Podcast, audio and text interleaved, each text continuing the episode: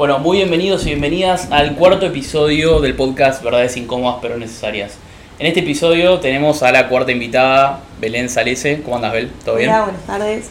Bueno, si querés, presentate un poco para empezar este episodio que me parece que va a traer cosas muy piolas para que la gente escuche. Eh, mi nombre es Belén Salese, tengo 23 años, eh, soy casi arquitecta y vivo por Palermo, arranquemos por ahí.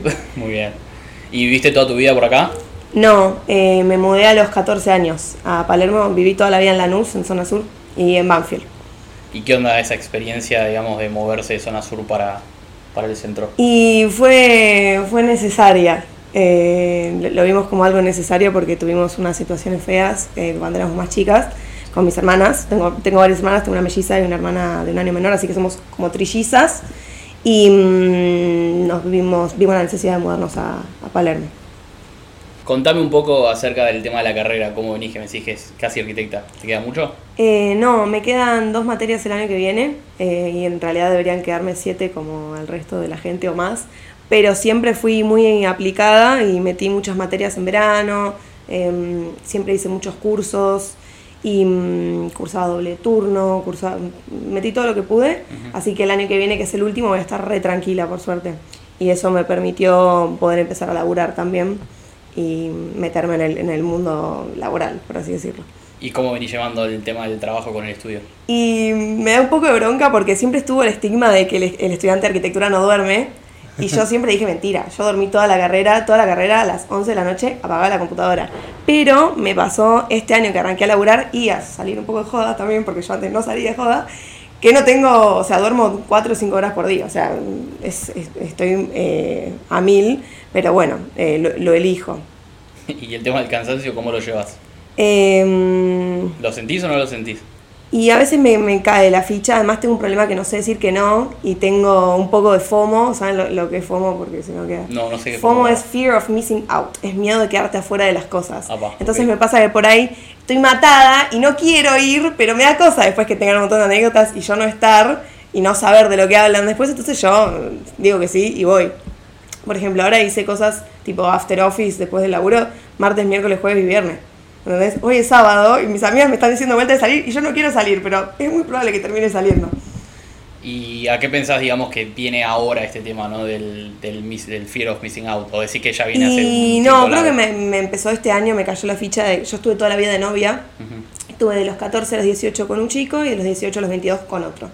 Entonces, eh, como que tuve una vida muy de. Por eso, ay, horrible voy a decir, pero medio, medio dama de casa. Y me di cuenta de que tenía 22 años y había hecho muy pocas cosas. Por ejemplo, mi único, el único concierto que había ido era el de Floricienta cuando tenía 5 años. Y tenía 22 años y no había ido a un concierto, a un Lollapalooza, a nada. Entonces, como que me cayó la ficha de que quería empezar a hacer cosas.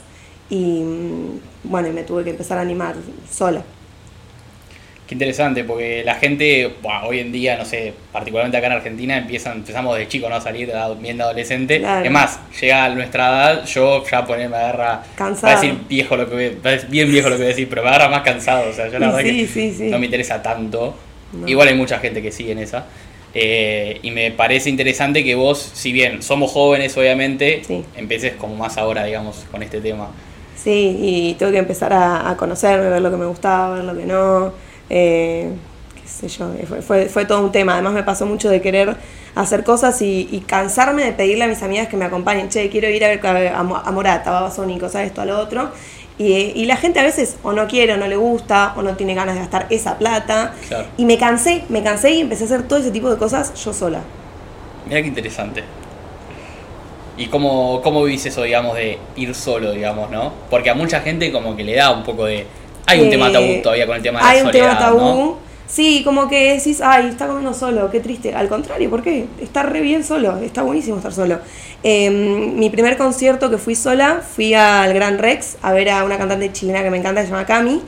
Y me acuerdo que mm, estaba re nerviosa, estaba re nerviosa porque digo, yo, yo quería poder sentirme cómoda de cantar a los gritos sin pensar en el de al lado, ¿entendés? Pero a la vez no conocía a nadie y bueno, entonces fui sola, caigo Y cuando me, me siento en mi, en mi asiento, veo que al lado mío había una chica, otra chica y un chico.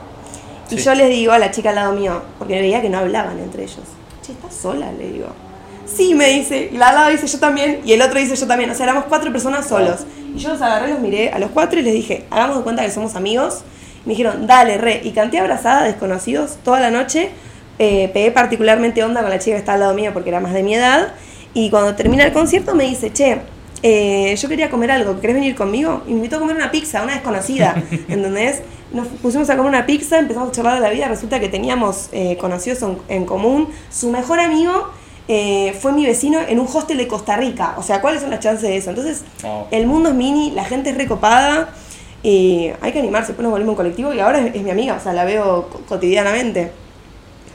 Y esto de Costa Rica, ponele, para vos fue un viaje que te hizo, fue importante para vos, digamos. Ay, no, me, me arruinó la vida ese viaje porque me dio cuenta de que no me gusta la ciudad, de que me quiero, o sea, quiero recibirme e irme urgente. Em, como que siento que acá en Buenos Aires, yo, yo, hablo desde mi, de mi perspectiva, eh, vivimos esperando el fin de semana. Uy, qué buen tema me estás trayendo. y me da, me da mucha fiaca eso. Yo quiero que todos los días estén buenísimos. No quiero que solamente viernes, sábado y el domingo ya a las 7 de la tarde te empiece a agarrar desesperación y, ansiedad porque tenés que ir a laburar el lunes. Eh, entonces medio que, que, que me, que me arruinó, pero a la vez me mostró lo que, lo que quiero. Eso, eso me gustó. Es un temazo lo que estás diciendo, ¿eh? Porque, ¿sabes que Justo creo que fue la semana pasada que lo estaba planteando con un amigo. A mí me pasa eso que está diciendo, el tema de vivir esperando el fin de semana. Yo creo que mucha gente al día de hoy, va, en general la gente vive esperando el fin de semana.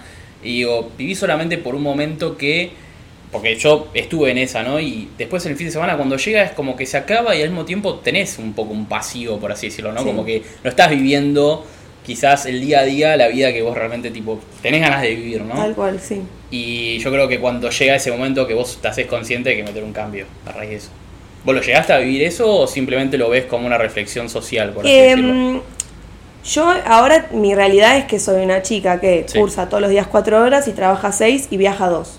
Bien. Entonces trato, o sea, estoy, estoy a mil, pero trato dentro de, lo- de todo hacer planes igual. Bueno, llego el laburo matada, pero igual me voy a andar en bicicleta, me voy a CrossFit. Si una amiga me dice tomar mates, voy. Si un chico me invita a una cita, voy. O sea, como que trato de, de salir de la rutina porque si no es un embole todo. Me pasa muchas veces que me dicen, me han dicho eh, a compañeros de la facultad, por ejemplo, eh, que mi vida es muy divertida. A ver. Y mi vida no es muy Contanos. divertida porque tengo una hada madrina que me da anécdotas, ¿entendés? Mi vida es muy divertida porque yo digo que sí, y voy, y no tengo vergüenza y no tengo prejuicios. Eh, me pasa mucho que por ahí me- eh, invito a alguien a hacer algo, no sé, un jueves y dicen, ay, no, pero jueves, ¿te parece? ¿Qué, ¿Cuál es el problema? O sea, no entiendo. Eh, dormirás dos horas menos, no, no pasa nada. Eh, así que nada, para mí hay que quejarse menos y hacer más. La gente igual parece que vive cansada, ¿no? No Sí. importa la cantidad de cosas que hagas. Yo, otro tema que hablaba con mis viejos el otro día. Como que se ve que los jóvenes de hoy como que vinimos siempre como cansados, quejados de hago tanto. Bueno, igual uno siempre escucha, que era lo que hablaba con Kiara, yo hacía, yo laburaba tantas horas, ¿viste? A veces es como que hay que llegar a un punto medio, pero es verdad lo que decís. O sea, la verdad que el joven hoy se queja bastante. sí, Como pero... que no trata de Sí, tal cual. generar, ¿no? Eh, yo trato de no quejarme. Es más, to- todo el mundo, todo mi entorno, mi papá, mis hermanos me dicen, no sé cómo haces, me dicen. Pero yo no lo vivo así, o sea, lo hago y chao, no lo, no lo, no lo pienso, no lo sufro. eh, y, y- y se acabó. ¿Qué tan importante para vos es el tema de la vergüenza? O el ser Mi papá, desde que soy chiquita, me crió con una frase que me encanta, que es, la vergüenza no te sirve para nada. Y es Hermoso. literalmente, ¿para qué te sirve la vergüenza? Para absolutamente nada. Te quita oportunidades, te quita posibilidades, te quita la, la- la chance de conocer gente maravillosa. Y mm, nada, hay que sacársela, hay que aprender a hacer cosas solo y hay que mandarse. Vos sabés que yo me acuerdo que en un momento vos me decís lo del concierto, eh, que vos te habías, te habías ido, creo que ir a comer sola, y yo te mandé un mensaje porque justo había ido a desayunar solo también. Lo empecé a probar, porque a mí me parece muy interesante esto de hacer cosas solo. Yo, a mí, por ejemplo, con la pandemia me agarró el tema de Y empezar a- a probar. A un montón de gente, sí. Me di cuenta que no, sab- no sabía mucho vivir solo conmigo. Estaba todo el tiempo como tratando de... eh, y vos, o sea, ya que me decís no que este año o no sé, el año pasado, digamos, empezaste a probar estas cosas. O sea, ¿cómo lo estás sintiendo? ¿Cómo lo estás viviendo ahora? O sea, Y lo primero y principal, tengo más amigos que nunca. mirá, Y yo pensaba como que viste que está el típico grupo de amigos del colegio. Yo nunca tuve eso porque me cambié mucho de colegio, no me llevaba bien con mis compañeras y como que nunca tuve ese grupo. Y la verdad es que pensé como que dije, bueno, si no lo tengo ahora, como que digo, no lo voy a tener nunca. Y ahora tengo un montón de grupos de, de, mm, amigos de- nuevos de la facultad que me hice, del laburo, de, todos lados. Así que, em, nada, lo vivo de esa manera. Pero, mm, por ejemplo, voy a contar lo que hice el jueves, que es Ah, para mucha gente esto es- va a ser una locura, pero Que fue así. cuente una anécdota. Yo conocí, bueno, la chica que conocí en el concierto este me quedó el contacto. Sí. Después conocí una chica, ah, me invitaron a una previa, no tenía nadie que me acompañe, fui sola. Sí. Conocí una chica que me, llegó- que me cayó re bien. Ya tengo dos chicas, que entre ellas no se conocen. Y después, eh, una tercera, hay una aplicación que se llama Bumble, que es- tiene opción para citas y opción para amigos. Puse la opción para amigos, me fui a tomar una birra con esa chica. Y después, dos chicas más que me hablaron por TikTok, diciéndome, che, sos muy copada, quiero ser tu amiga. Y una de esas chicas me dijo, eh, conozco un bar que es de idiomas, vos vas y te ponen un sello eh, bueno. con los Claro. idiomas que hablas, por ejemplo yo inglés y español, y es un, a diferencia de otros bares, es un bar para ir a charlar, es un bar para ir a conocer gente. Eh, no es como que tenés una mesita y vas con tus amigas, te sentas ahí, te quedas Sí. ahí, no. Eh, la gente está reabierta y re predispuesta y hay muchísimos extranjeros que viajan solos por todo el mundo. Y yo agarré y dije, tengo cinco desconocidas. Y si las junto, si son to- somos todas relativamente parecidas, somos toda gente extrovertida, mandada. La junté y fue un planazo, la pasamos súper bien, nos cagamos risa, ahora nos queremos ir a Brasil, pero ¿entendés? Fue mu- muy, copado. Y yo se lo cuento a la gente no lo puede creer, ¿cómo que salís con cinco chicas que no conoces? Además está mucho el prejuicio de hacer amigos. Como que es raro, viste, querer a los veintipico de años, querer un- hacer un grupo de amigos. Em, pero nada, a mí no me importa, yo me mando. Me parece piola porque a raíz de lo que hablamos antes, lo que estamos hablando un poco ahora, es como que estoy literalmente cruzado en el sentido de lo que vos estás viviendo, como que yo ya pasé, o sea, muchas cosas porque yo era así, Claro. y ahora es como que reculé bastante en algunas cosas, ¿no? Como que a mí me pasa justamente todo el tema de las amistades, hoy como que estoy mucho más cerrado, digamos, a, lo, Sí. a como yo era antes. Pero me parece bueno escuchar la experiencia de una persona que dice, a esta edad estoy haciendo X cosas, ¿no? Y estoy conociendo y demás. O sea, me parece que está bueno como para que la Por ahí tenga que ver un poco con estar de novio también, ¿no? Bueno, claro. Como que como que tenés un compañero para todo y como que te alcanza y estás bien y estás cómodo y como que por ahí eso te haga como no- querer conocer más gente. puede ser, puede, ser, no sé. Puede ser. Digámosle a la gente a ver cómo nos conocemos, ¿no? O sea, Ah. Vélez es una amiga de mi novia, ya sé. Que, que está ahí, que... Sí, está acá, está acá Pobrecita, no me gustaba la ropa que traje y le saqué el short, y nos cambiamos los shorts. Pero... mm, Y la conoces al, hace el mismo tiempo que yo. Sí, literal, sí, o sea, yo me acuerdo cuando fueron a su primera cita, ¿entendés? O sea, yo me acuerdo de eso, se pusieron de novios dos, tres meses A antes que yo, sí. Sí, sí, sí, sí, sí, Eh, Pero bueno, ellos siguieron, yo no. Pero bueno, sí. Y la primera vez que nos vemos en persona. Sí. Nunca nos habíamos visto en persona. No, Así pero que, sí, igual siento que te conozco, te, te veo hace cuatro años por Instagram. claro. Entonces, sí, como que bueno. El, el tema de las redes sociales parece que acerca bastante a las personas, ¿no? Por momentos. Sí, sí, eso está, está bueno. Y a ver, vos qué pensás, vamos a entrar un poquito en el, tema de las redes sociales, ¿no? Vos tenés una fuerte, una cuenta muy fuerte en TikTok, ¿no? En relación a la cantidad Ah, de... parece que. no Bueno, sé, bueno, bueno, pero Charlie tiene- D'Amelio, ¿no? Tiene, tiene, bueno, bueno, pará. No, tiene, me divierto. Tiene, tiene, tiene, algunos seguidores. Eh, Sí. Después búsquela, ¿cómo es, ¿cómo es tu usuario? Be- Vamos, eh, Belenesia, lo cambié, lo cambié para que, de- que sea distinto del Instagram para que no me encuentre el laburo, ya me encontró todo el mundo, ya es, eh, no lo puedo ocultar, ya está. ¿Por qué te da vergüenza? Y me da pudor, boludo, porque yo cuento bien, no muchas querés mezclar los ambientes, mu- está bien, cu- está cuento bien. muchas citas, muchas anécdotas, cosas Sí, que, que no van. y qué sé vos. yo.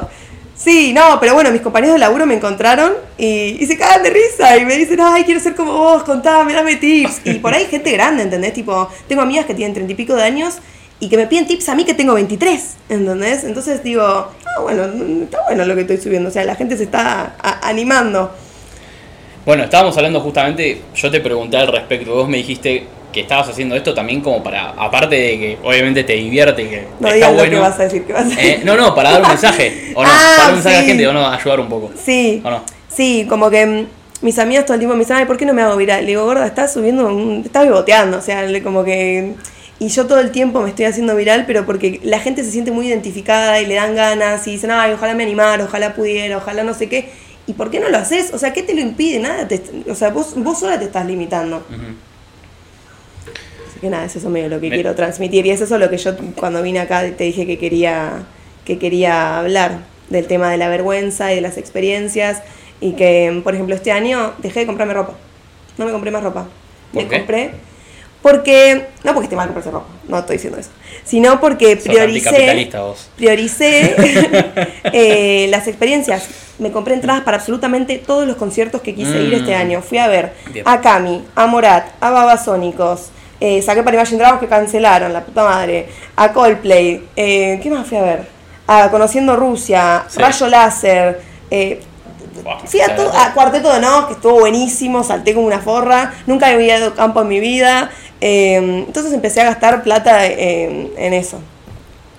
Está muy bueno. Está bien invertir en experiencias Es valgan la que después es eso lo que nos llevamos, no te vas a acordar la- lo que ¿De te verdad? pusiste. A nadie le va a importar si te pusiste No, un vestido rojo, violeta. justo el tema de la ropa. Chupo huevo. No, igual no digo que esté mal, pero por ahí Sí, el día sí, que sí. me sobre haré otra. Pero hoy priorizo las experiencias y también como tengo un laburo que me gusta que, y, y no, no planeo ren- renunciar por lo menos hasta recibirme. em, no me podía, yo el año pasado renuncié al laburo que tenía y me fui de viaje tres meses a Costa Sí. Rica. Este año no puedo hacer eso, entonces dije, bueno, quiero disfrutar el día a día, eh, o sea, acá, y mi rutina.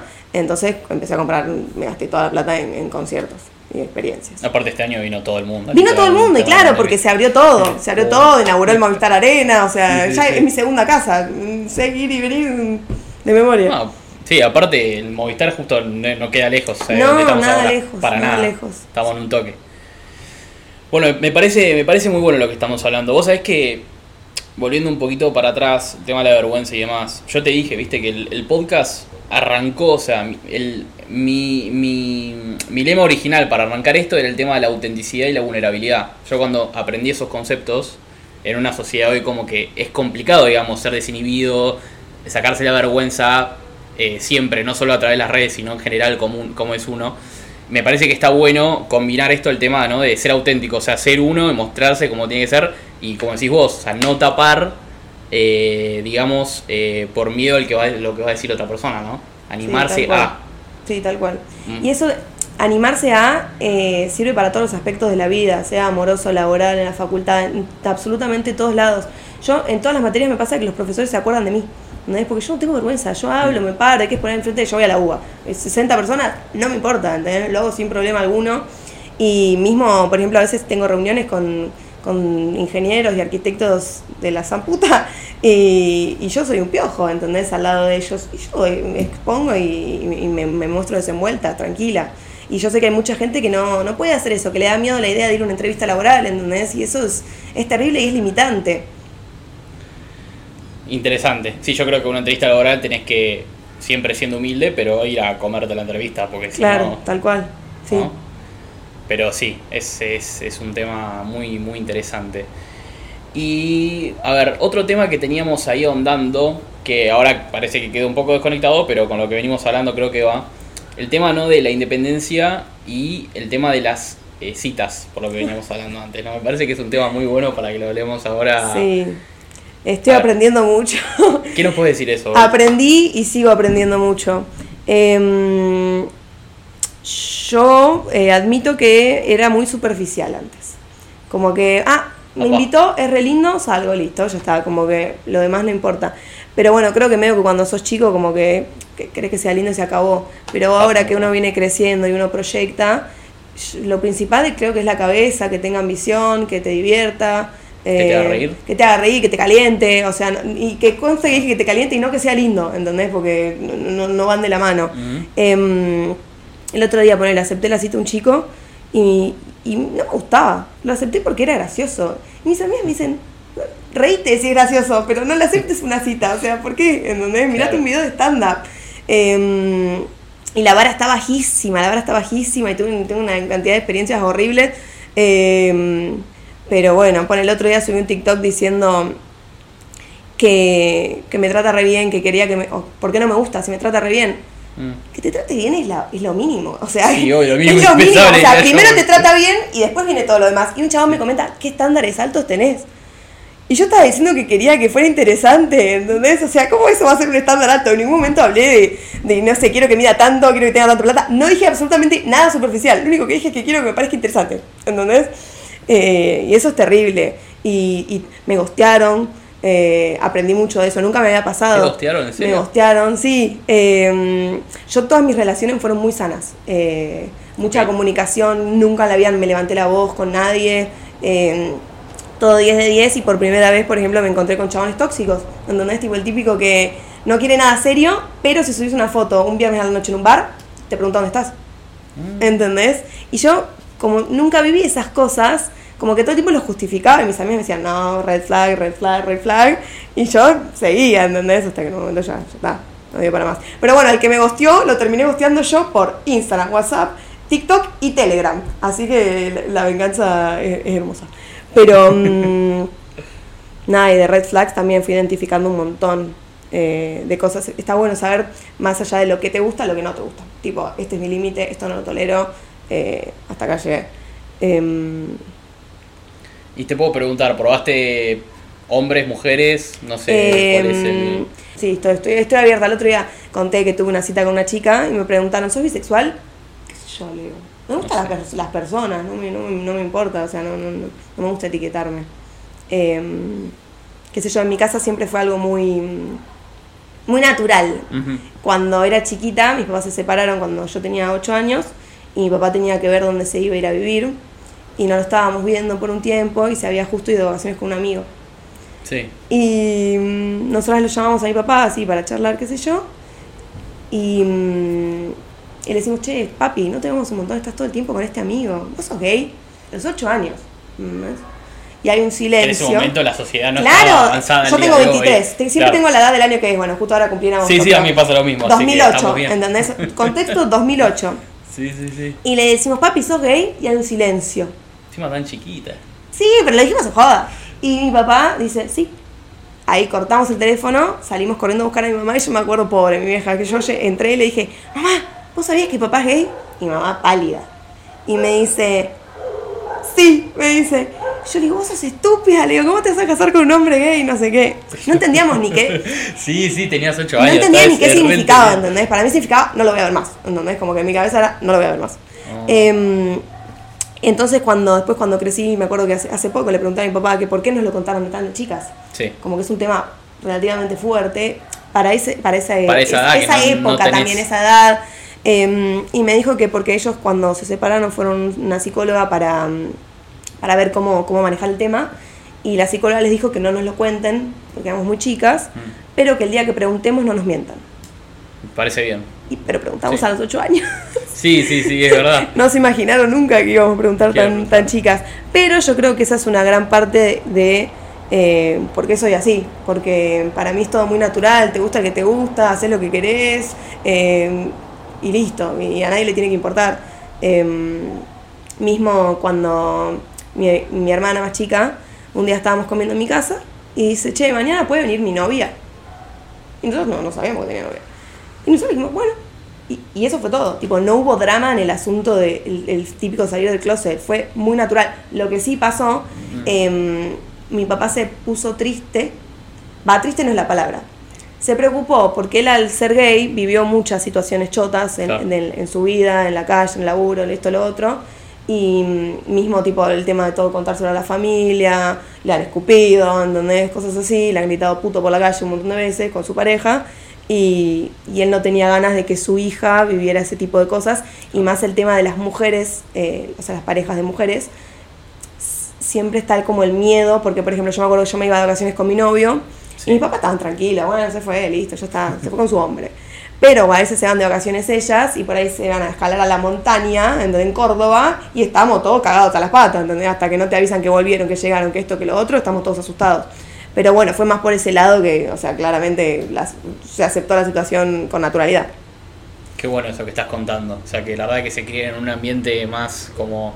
Sí, Libre, abierto. sí, y mismo en el colegio me pasaba de que Claro. yo ya escuchaba a mis compañeros hacer chistes homofóbicos porque una, cuando nosotros estábamos en el primario sobre Sí, todo, no, era terrible Sí, y, y- y principios y del secundario, yo mi colegio por suerte era muy abierto y, y es más, teníamos varios compañeros que eran gay, entonces como que el tema era- siempre fue muy natural, Claro. pero yo fui a varios colegios y en otros colegios era un tema muy tabú y, y- y tipo de usar el, el gay como insulto. Eh, yo siempre se lo supe, que- supe que eso estaba mal. Y qué sé yo. Igual te soy súper sincero, al día de hoy el hombre lo utiliza bastante. Sí. Pero no como una forma despectiva y mucho menos hacia la persona que lo es realmente, pero ahora se sigue utilizando. Sí, sí, sí, sí. Pero, pero me parece bueno esto que estás contando, claro, tu forma de ser o quizás tu perspectiva sobre la vida claramente se ve definida por algo tan piola como es el quizás criarte con una cabeza más abierta, no a Claro. justamente nada, Tal ser cual. vos. Sí, sí, sí, hago, lo que quiero, básicamente. El otro día eh, subí un TikTok que con una chica y mi Sí. hermana, mi melliza, me dice, mi- yo que no melliza, me habla y me dice, ¿te gustan las chicas? ¿Por qué no me contaste? No me pareció que era algo que para vos, o sea, porque no pintó, no porque te lo estoy ocultando, ¿entendés? Porque así como no te conté que me gustaban los chicos un día, no te conté que me gustaban las chicas, ¿entendés? ¿Por qué tiene que ser algo que uno tiene que contar? Claro. ¿Entendés? ¿Por qué, tiene que, ¿Por qué no es algo natural y ya? Em, así que nada. Bueno, bueno, a ver, Bel, eh, retomemos también un poco sobre el tema de las red flags, porque a mí me parece interesante, ¿no? Lo, tocamos por ahí, el tema de, ¿no? de ser abierto, digamos, las, las experiencias que tuviste a medida que fuiste saliendo, digamos, eh, más en, en la cotidianidad. A ver, ¿qué banderas rojas, digamos, nos puedes tirar sobre citas con hombres? Y bueno, si tuviste alguna con una mujer también. Em, no, con las mujeres la verdad que siento que somos muy empáticas y como que nos gusta que nos traten de la misma forma, entonces por suerte no tengo nada para decir. Ok. Pero con los hombres es un mundo que yo desconocía absolutamente. Y mm, hay, hay de todo, hay de todo. Primero yo pensaba que como que la edad era algo muy determinante, porque cuando yo eh, antes usaba Tinder, Sí. eh, tenía ponerle como máximo, yo tenía, no sé, 18, 24, ¿entendés? Y ahora me chupo un huevo la edad, como que no le doy mucha bola a eso, pero me fui dando cuenta de cosas como que, que, que no, no me gustan. Eh, por ejemplo, no sé, red flags, eh, que trate mal a la mamá. Uy, sí, olvídate. Importantísimo. Eh, eso ya es un montón. Sí, o sea, para mí, trata mal a la mamá, te va a tratar mal a vos. pelotudo. Sí, sí, está, está Em, completamente de acuerdo.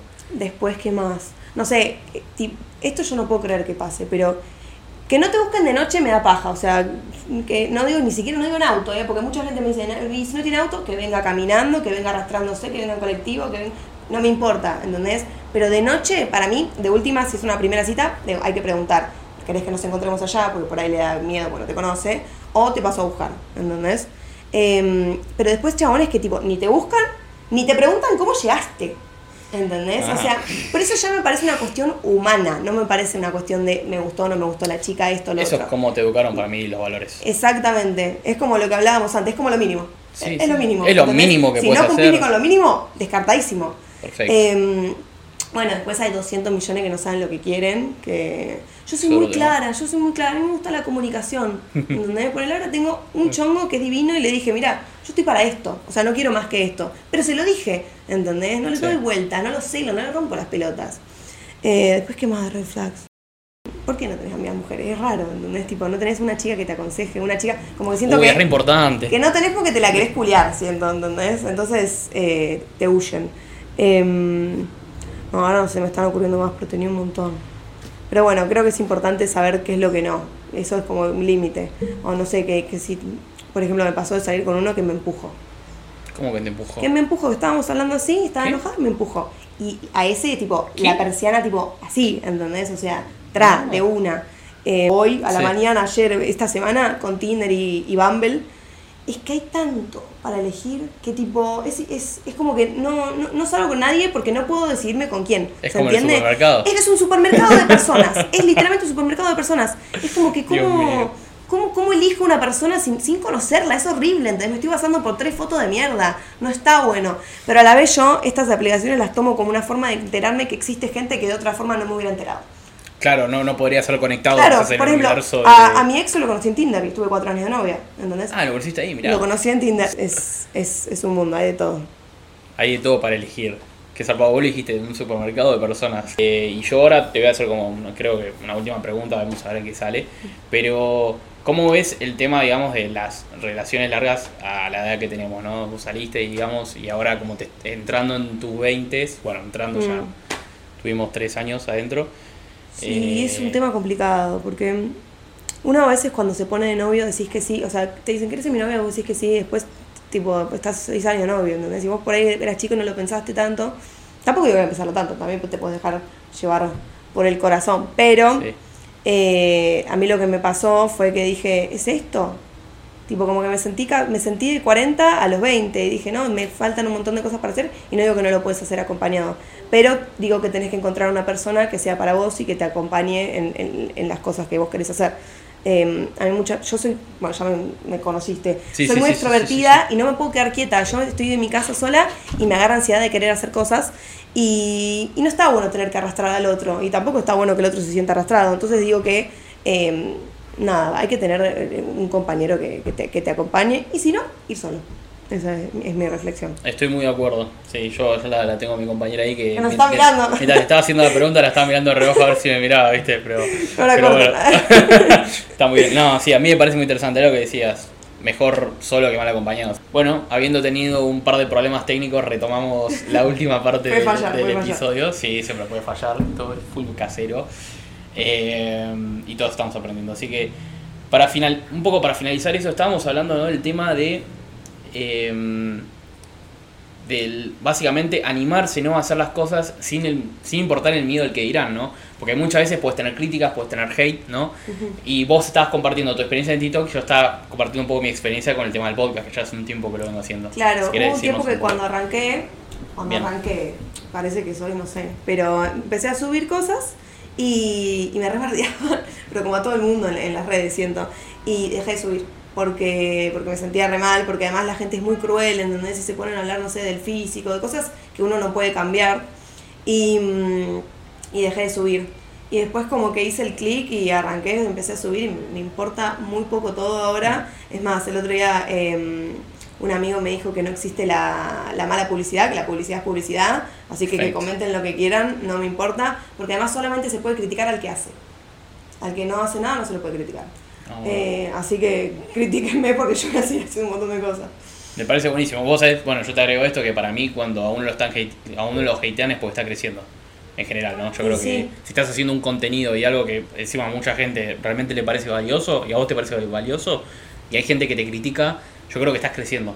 Sí, sí, tal cual. ¿O no? Sí, sí, y esto aplica para la vida, o sea, no, ahora nosotros lo llevamos a YouTube, a TikTok, a esto, a lo otro, pero los comentarios de la gente tipo nos influyen mucho a nosotros en el día a día. Y eso es un garrón. Eh, además te da vergüenza, por ejemplo, tengo amigas que el otro día me decía, eh, me quería levantar un chico, pero no me animaba a ir porque había gente mirando. Anda. ¿Quién está mirando? Anda, ¿Quién no mira? importa, ¿entendés? Tipo, la gente Pero es verdad, está pasa. más preocupada por uno mismo que por el resto. Literal, es que uno en realidad vive, vive en parte a su foco de eje central de uno mismo, no está mirando realmente qué le pasa Tal al cual, otro. vos hacés la tuya. Es, es un mensaje, ese es el mensaje que queríamos como dejar de, de este episodio, ¿no? Como Sí, animarse a hacer lo que uno quiere hacer, eh, sin vivirse ya tanto eh, en, eh, bueno, en el tema este que ya está haciendo el tema de TikTok, yo con, con YouTube, Spotify, digamos, ¿no? Y, y el tema de la vida en sí, a- aprender a ser desinhibido, porque eso te puede servir para el trabajo, para tu vida cotidiana, para el estudio, para cualquier cosa, ¿no? Sí, para cualquier y- cosa que quieras hacer para crecer. Y, y para vos mismo, para no sentirte disfrutar. li- limitado, tal cual. Perfecto. Así que bueno, Bel, eh, muchas gracias por haber estado acá. No, y bueno, espero quizás tenerte en algún otro momento. ¿Te Dale, parece? me encantaría. Bueno, Gracias. cerramos el episodio. Como todos. Y nos vemos la próxima. Muchas gracias por escuchar este episodio del podcast Verdades Incómodas pero Necesarias. Si les gustó el video no olviden de suscribirse al canal y denle like. Nos vemos hasta la próxima. Apruebo este mensaje. Chao, chao.